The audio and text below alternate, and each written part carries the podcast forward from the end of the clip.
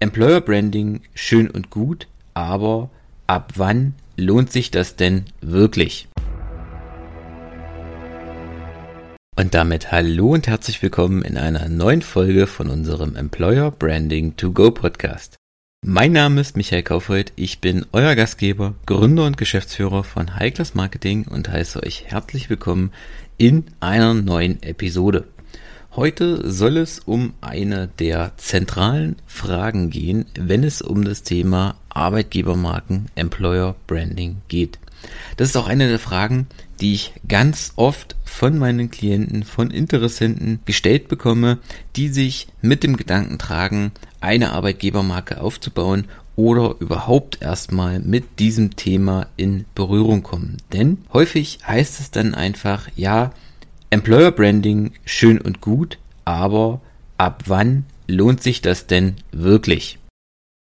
Und diese Herangehensweise ist schon mal grundlegend falsch. Denn häufig heißt es, häufig haben gerade kleine und mittlere Unternehmen den Eindruck oder sich dieses Bild in den Kopf gesetzt, ja, eine Arbeitgebermarke ist nur etwas für Konzerne, für Großunternehmen wie Google, Porsche, Facebook, Audi und wie sie alle heißen.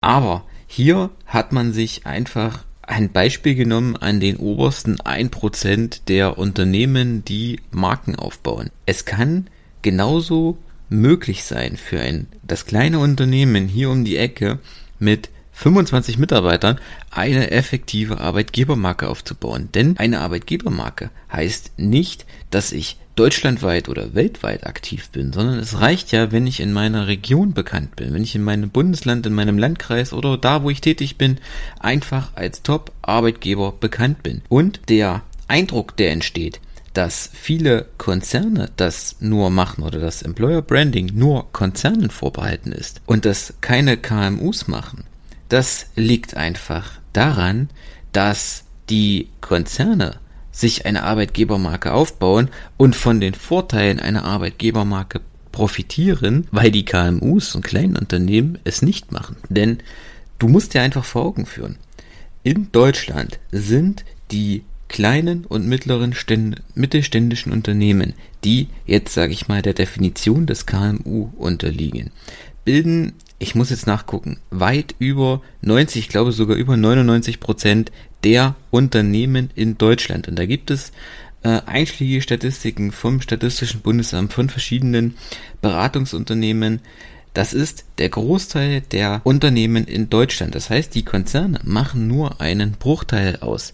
Aber die Konzerne wiederum bilden den Großteil der Arbeitgebermarken, weil die bereits erkannt haben, da ist ein enormer Vorteil, denn der Fachkräftemangel, der in den Jahren kommen wird, in den nächsten Jahren und uns auch jetzt schon ereilt hat, der wird sich noch weiter fortsetzen. Es wird immer schwieriger, gute Mitarbeiter zu finden und die, die ich gefunden habe, auch zu halten. Aber man muss sich einfach vor Augen führen, dass gerade KMU, gerade kleinere, gerade mittlere, mittlere Unternehmen einfach auch Vorteile bieten die ein Konzern nicht bieten kann, einfach auch aufgrund der Größe. Denn der Fachkräftemangel betrifft alle Unternehmen, egal ob der Selbstständige hier um die Ecke oder der Weltkonzern mit 5000 Mitarbeitern. Jeder sucht Leute, jeder braucht Leute, aber ein kleines Unternehmen hat einen entscheidenden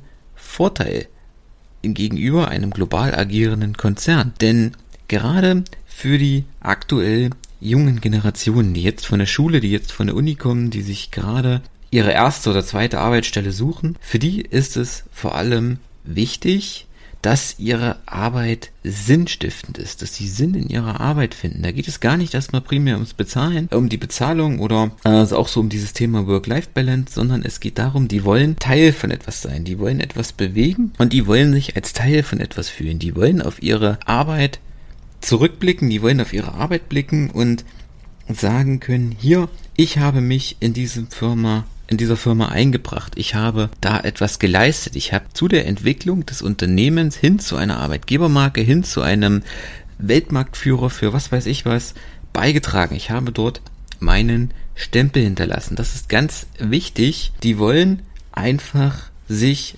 verwirklichen. Und das ist gerade bei Unternehmen mit einem kleineren regionalen Wirkungskreis viel einfacher als in einem Weltkonzern, der schon feste Hierarchien hat. Und das bringt mich auch zum nächsten Punkt. Kleine, mittlere Unternehmen haben häufig deutlich flachere Hierarchien. Das heißt, dort gibt es ja, vielleicht zwei, maximal drei Leitungsebenen und nicht wie bei einem Konzern fünf oder sechs. Das bedeutet, die Kommunikation zwischen der obersten Leitungsebene und dem ganz unten angefangenen neuen Mitarbeiter ist wesentlich direkter, wesentlich flexibler und schneller. Auch die Entscheidungswege sind viel schneller, viel kürzer. Das bedeutet, in einem kleinen und mittleren Unternehmen ist es viel schneller möglich, eine Marke zu etablieren, einen Prozess umzusetzen im Vergleich zu einem Konzern mit 45 Standorten und 1000 Mitarbeitern, weil dort erst noch 10 Meetings abgehalten werden müssen und ganz viele andere Gremien im Prinzip kontaktiert werden müssen. Hier geht es wesentlich schneller in einem kleinen und mittleren Unternehmen, wenn beide bei Punkt Null starten. Ein anderer wichtiger Punkt ist, dass durch die schnellere Kommunikation die Geschäftsleitung die Mitarbeiter viel stärker, viel einfacher in die eigene Markenbindung einbinden kann und sie für die Arbeitgebermarke, für die Employer Brand sensibilisieren kann. Das bedeutet, der eigentliche Markenaufbau, diese Entwicklung des Wir-Gefühls ist bei einem kleinen und mittleren Unternehmen viel einfacher möglich. Jetzt einfach zum Abschluss noch eine kleine Denkaufgabe.